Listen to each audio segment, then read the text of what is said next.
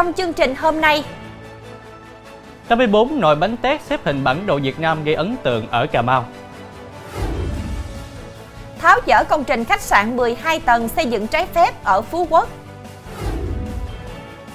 Bắt 7 thanh niên hack tài khoản Facebook chiếm đoạt 8 tỷ đồng. Khai quang tượng Phật Di Lặc bằng đá sa thạch trên núi Bà Đen. Chuyên mục góc nhìn cảnh báo cẩn trọng với vé xem táo quân 2024 rao bán trên mạng. Quý khán giả đang theo dõi chương trình Cửa sổ Đồng bằng phát sóng lúc 18 giờ mỗi ngày trên đài phát thanh và truyền hình Bến Tre.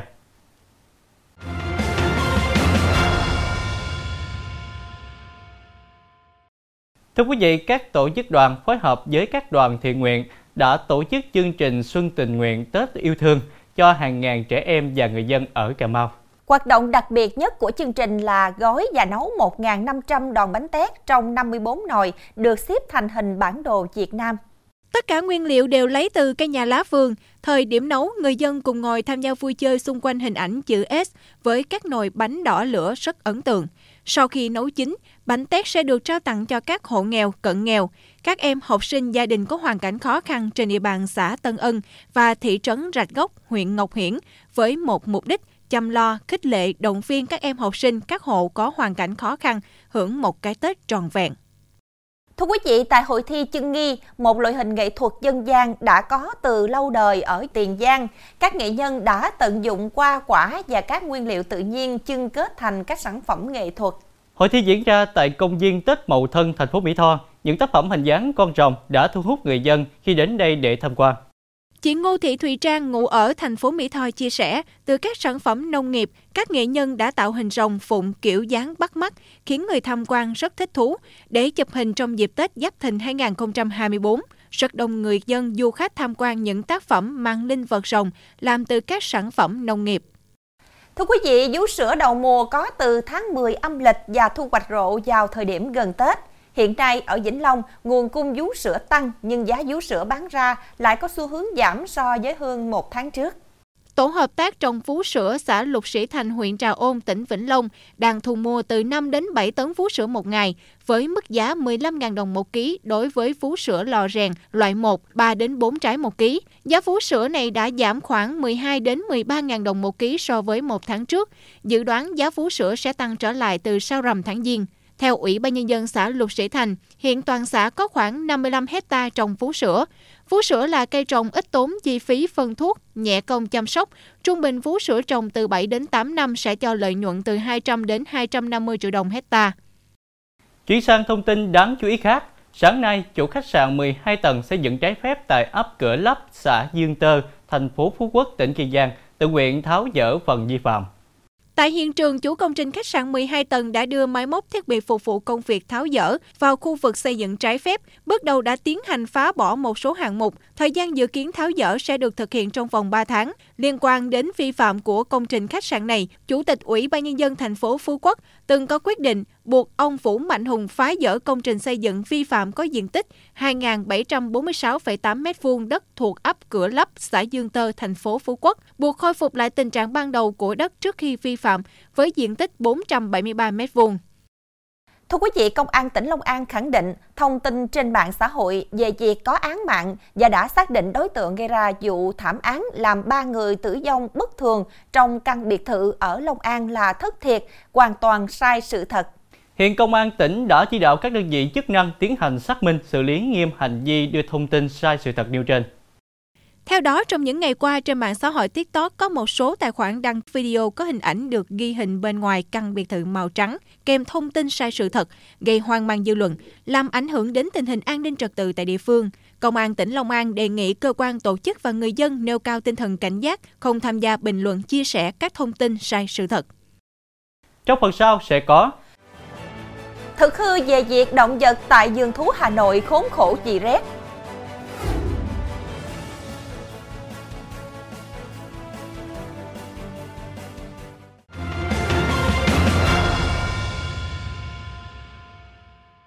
Mạng xã hội đồng loạt chia sẻ hình ảnh đàn thú ở vườn thú Hà Nội gầy trơ xương, co ro ôm nhau trong giá rét, thu hút sự quan tâm của dư luận.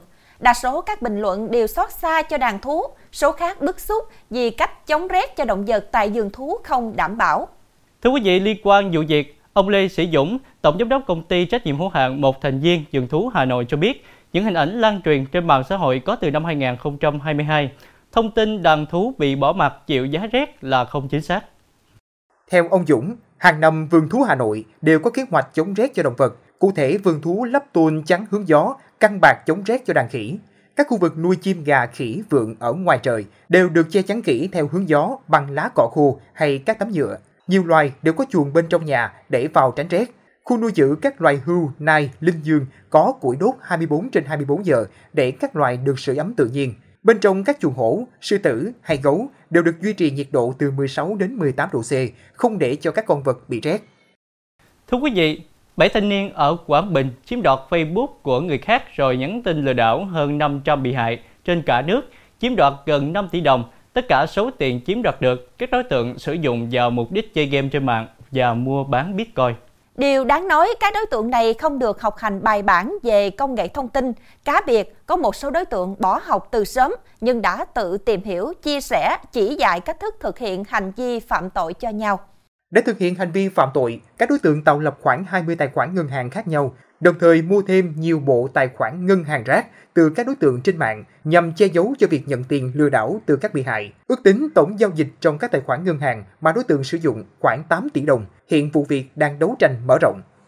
Đang lưu thông trên quốc lộ 1A, phần thùng container của một xe đầu kéo bất ngờ va chạm, khiến khung sắt gắn các biển chỉ dẫn giao thông bắc ngang quốc lộ bị gãy đổ, đập vào xe buýt lưu thông cùng chiều.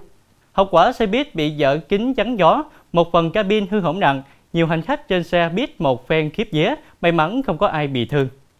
Ghi nhận tại hiện trường, cả xe container và xe buýt đều hư hỏng. Ảnh hưởng từ sự cố tai nạn này khiến giao thông trên quốc lộ 1 hướng đi thành phố Thủ Đức ùn ứ kẹt xe nhiều km. Các hành khách trên xe buýt sau đó được đưa sang một xe khác để tiếp tục di chuyển. Lực lượng cảnh sát giao thông và công an quận 12, thành phố Hồ Chí Minh đã đến xử lý hiện trường, phân luồng, điều tiết giao thông. Công nhân đơn vị quản lý tuyến đường cũng có mặt tiến hành thu dọn thay khung thép bị kéo ngã.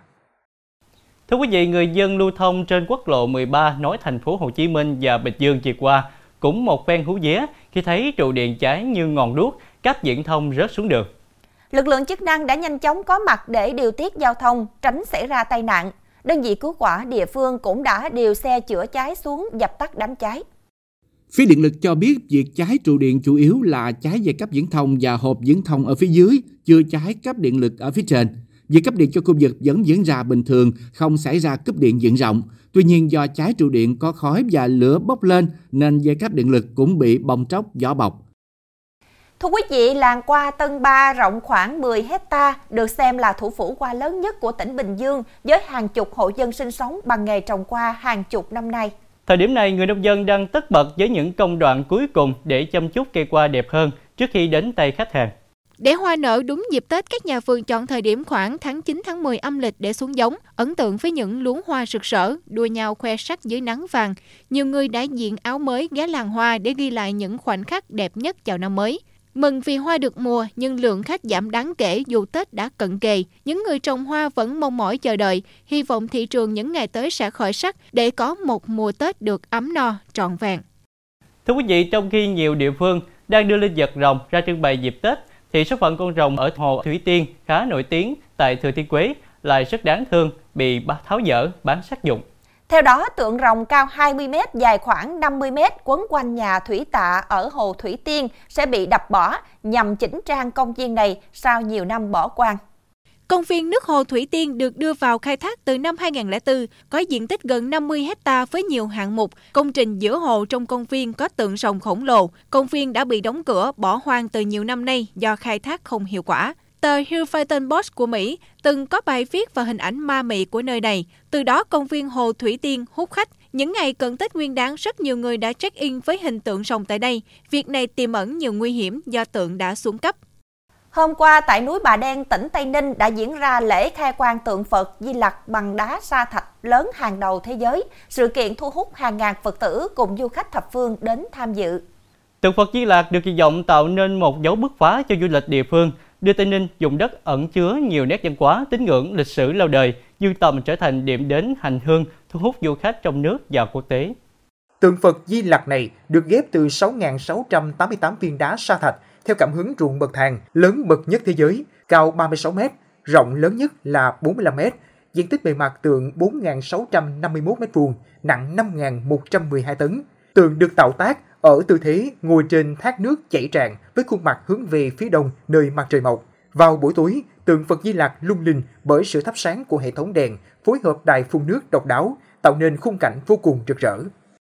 Trong phần sau của chương trình, Tàu du lịch lớn nhất thế giới lần đầu ra khơi. cảnh báo cẩn trọng với vé xem Táo quân 2024 rao bán trên mạng.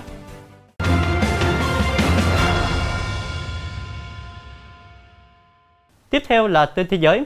Siêu du thuyền lớn nhất thế giới Icon of the Sea đã chính thức đón những hành khách đầu tiên trong lần đầu ra khơi tại thành phố Miami, bang Florida, nước Mỹ. Siêu du thuyền này có thể chứa tối đa 7.600 hành khách, chưa bao gồm 2.350 thủy thủ đoàn. Con tàu sẽ thực hiện chuyến hành trình xuyên đảo kéo dài 7 ngày ở vùng nhiệt đới. Với chiều dài 365m, rộng 65m cùng 20 tầng, Icon of the Seas được cho là có kích thước gấp 5 lần con tàu Titanic lịch sử. Sau khi ra mắt chính thức, con tàu này sẽ hoạt động quanh năm để cung cấp các chuyến du lịch hàng tuần đến vùng biển Đông và Tây Caribe, nơi hành khách có thể ghé thăm các điểm du lịch nhiệt đới nổi tiếng như Mexico và Honduras. Bà Maria Evelena Avrevalo đang nổi tiếng trên mạng xã hội với biệt danh bà ngoại game thủ và có hơn 4 triệu người theo dõi trên TikTok. Bà Maria Elena Afrevalo, 81 tuổi, sống tại một thị trấn nông thôn của Chile. Bà đến với trò chơi điện tử vào năm 2020 để vượt qua nỗi đau mất đi người chồng sau hơn nửa thế kỷ chung sống. Từ chỗ hoàn toàn không biết sử dụng máy tính, nhờ sự hỗ trợ của cháu trai 20 tuổi, bà đã trở thành một game thủ cừ khôi. Dù sức khỏe đã xuống dốc do các chứng bệnh tuổi già, nhưng bà ngoại game thủ chia sẻ vẫn tiếp tục niềm đam mê này.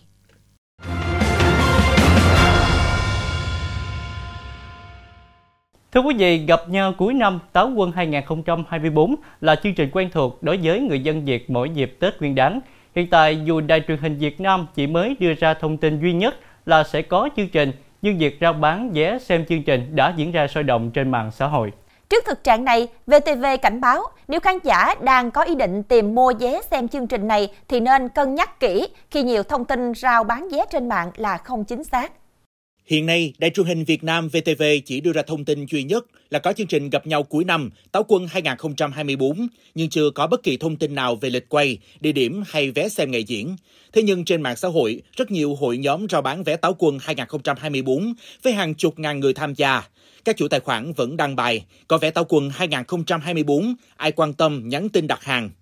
Theo đó, khi nhắn tin, các chủ bài đăng đều sẽ cung cấp thông tin về địa điểm diễn ra chương trình, sơ đồ ghế ngồi, vé được rao bán với các mức giá khác nhau, dao động từ 1,5 đến 6 triệu đồng một cặp. Thậm chí có chủ tài khoản cho biết mức giá năm ngoái nếu mua sát ngày có thể lên tới hơn 10 triệu đồng một cặp. Những người rao bán vé cho biết mua số lượng bao nhiêu cũng có và sẽ nhận được vé vào ngày 15-16 tháng 1. Khách hàng đăng ký thông tin qua thư điện tử, sau đó sẽ cọc 10% giá vé mình chọn. Người bán cam kết khách sẽ nhận được vé mời của ban tổ chức với thông tin đã yêu cầu khi đến ngày hẹn. Đáng chú ý, nhiều chủ bài đăng bán vé sẽ yêu cầu chuyển khoản toàn bộ hoặc một phần tiền cọc để giữ vé. Khi chưa thấy khách chuyển khoản, chủ tài khoản sẽ lại đưa ra thông tin hối thúc để khách hàng chuyển khoản luôn. VTV cảnh báo, hiện mọi thông tin về vé xem Táo quân 2024 được rao bán trên mạng xã hội đều không chính xác. Khán giả cần rất cẩn trọng khi tìm mua, vì khi đã đặt cọc, tiền sẽ mất khỏi tài khoản, còn việc nhận được vé hay không thì không ai đảm bảo.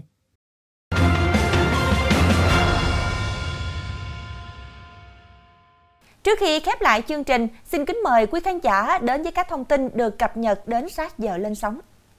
Chiều nay, theo thông tin từ Phòng Cảnh sát Giao thông Công an tỉnh Đắk Lắk, các lực lượng chức năng đang điều tra nguyên nhân vụ xe bồn chở 12.000 lít xăng dầu bị nổ lốp, lật nghiêng rồi bốc cháy dữ dội trên đỉnh đèo Mờ Đà Rắc, địa phận huyện Mờ Đà Rắc, tỉnh Đắk Lắk, giáp với tỉnh Khánh Hòa. Việc triển khai nhanh chóng công tác chữa cháy là mát bồn chứa đã giúp bảo vệ an toàn khoảng 7.100 lít dầu, không để xảy ra cháy lớn lan xung quanh.